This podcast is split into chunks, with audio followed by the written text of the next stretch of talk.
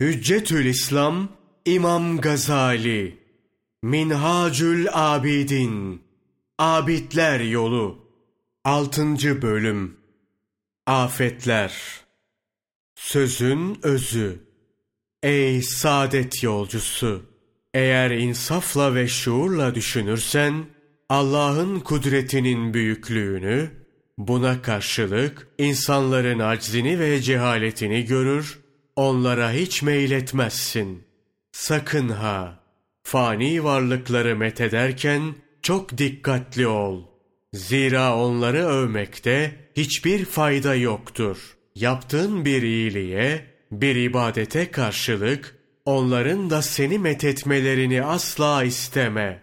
Yine şuurlu düşünürsen, dünya hayatının denaetini ve hızla zevale gittiğini görür, Allah'a ibadet ederken asla dünyayı talep etmezsin.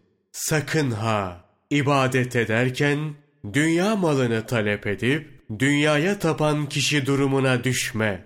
Nefsine de ki, ey nefsim, kainatın mutlak sahibi olan Allah'ı övmek, aciz, cahil, senin amelinin değerini takdir edip ecrini veremeyen, dereceni bilemeyen, hatta bazen mertebesi çok düşük birisini senden yüksek gösteren, ihtiyaç anında seni terk edip giden fani yaratıkları övmekten daha hayırlıdır.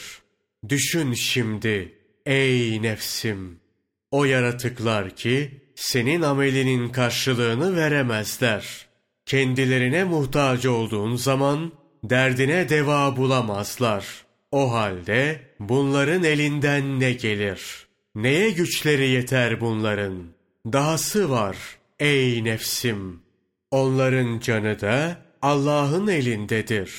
Dilediği zaman, dilediği gibi onların üzerinde tasarruf eder. O halde kendine gel ey nefsim. Fani yaratıklar yüzünden kıymetli amellerini mahvetme. Sana en büyük iftihar vesilesi olacak bir övmeyi kaçırma. Evet ve ezel sıfatları olan Allah'ı övmek, sana en büyük iftiharı, en büyük ihsanı sağlayacaktır. Nitekim derler. Gözlerin Allah'tan başkası için uyanık olması batıl, yine ondan başkası için ağlaması faydasızdır. Yine nefsine de ki, ey nefsim, ebedi cennet mi hayırlı, yoksa fani dünyanın ufak bir lokması mı? Sen Allah'a itaat etmek suretiyle ebedi saadeti kazanmaya muktedirsin. Böyle ufak şeylere tamah edecek kadar basitleşme. Gayretli ol. Küçük işlerin peşinde koşmayı bırak. Görmüyor musun? Yerdeki bir güvercin havalanınca nasıl değer kazanıyor? Sen de daima âli himmet ol. Kalbini her şey kudret elinde olan Allah'a bağla. Fanilere bağlanarak büyük zaferden mahrum olma. Aynı şekilde şuurla düşünürsen, yaptığın ibadetlerde bile Allah'ın senin üzerinde ne büyük nimetleri olduğunu görürsün. Sana önce imkan verir, alet verir, sonra engelleri ortadan kaldırır ibadet etmeye fırsat bulabilirsin.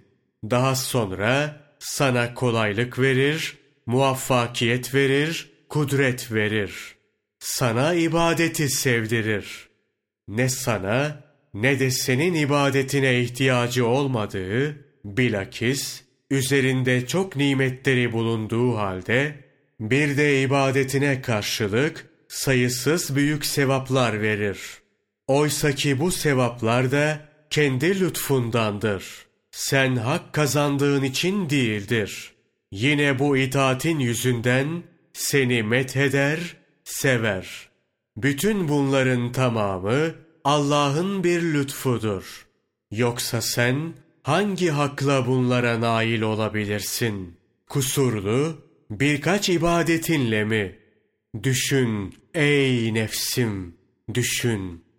yarım yamalak bir ibadet üzerine Kerim ve Rahim olan Rabbinin sana verdiği nimetleri düşün. Düşün de yaptığın kusurlu bir ibadette riyakarlık yapmaya kalkmaktan utan. Allah'a daima minnet borcunun bulunduğunu unutma. İşte bunun için sana düşen, yarım yamalak yaptığın ibadetin makbul olması için, ibadetten sonra Allah'a yakarmak, niyaz etmektir. Görmüyor musun? Şanı yüce olan Allah'ın dostu, İbrahim aleyhisselam, Rabbinin yapmasını emrettiği binayı yaptıktan sonra, kabul etmesi için nasıl yalvarıp niyaz ediyor? Bakara suresi 127. ayeti kerime. Hani İbrahim o evin temellerini İsmail'le birlikte yükseltiyordu. İkisi de şöyle dua etmişlerdi. Ey Rabbimiz! Bizden kabul buyur. Şüphesiz hakkıyla işiten, kemaliyle bilen sensin. Sen. Ve duayı bitirince de İbrahim suresi 40. ayeti kerimede şöyle diyor. Ey Rabbim! Beni dosdoğru namaz kılmakta berdevam et. Neslimden de böyle namaz kılanlar yarat. Ey Rabbimiz! Duamı kabul buyur. Kusurlarına rağmen az bir ameli kabul etme lütfunda bulunan Allah, Celle Celaluhu nimetini tamamlar. Daha büyük saadetler verir. Ne mutlu o kimseye ki Rabbine ibadet eder, itaat eder. Peşinden kusurlarını itiraf ederek kabul edilmesini ister. İbadetinin kabulünü de büyük nimet bilir. İbadetini riya ve ucup gibi şeylerden korur. Yazık o kimseye ki ibadet eder, zahmete katlanır fakat yaptığı ibadete riya ve ucup karıştırarak sermayesini zayi eder. Yanına yalnız zahmeti kalır.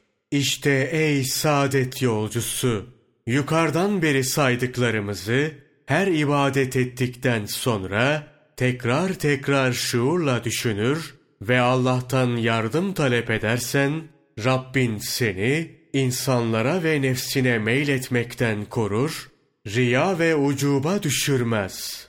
Her ibadetini Allah için yapar, her halükarda onu hatırlarsın.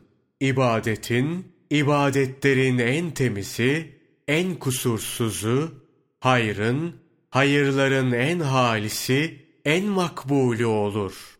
Eksik bulunmaz. Hatta bu şartlarda bir ibadet, ömründe bir defacık bile vuku bulmuş olsa, yine hakikatte çok demektir. Çünkü her ne kadar kemiyet bakımından azsa da, keyfiyet bakımından çoktur. Dolayısıyla değeri yüksek, faydası ziyadedir. Allah'ın kabul ettiği hediyeden daha büyük bir hediye olabilir mi? Yine Allah'ın kabul ettiği ve övdüğü çalışmadan daha değerli bir çalışma tasavvur edilebilir mi? Hangi sermaye Allah'ın seçtiği ve hoşlandığı sermayeden daha kıymetli olabilir? Düşün ey insan, düşün. Gerçek buyken sana aldanmak yakışmaz. Saadet yolcusu, ömrünü bu gösterdiğim esaslara uygun şekilde harcarsan, amellerini sırf Allah için yapmış, ondan korkmuş ve ona olan minnet borcunu hatırlamış olursun. Artık bu durumda sen, bu korkulu geçidi arkada bırakmış, afetlerinden kurtulmuş ve aynı zamanda sermayeni de eşkıyalardan kurtarmış oluyorsun. Minneti ve keremiyle koruyup, hidayeti eriştirecek ancak Allah'tır. Onun kudreti taalluk etmeden hiçbir şey olamaz.''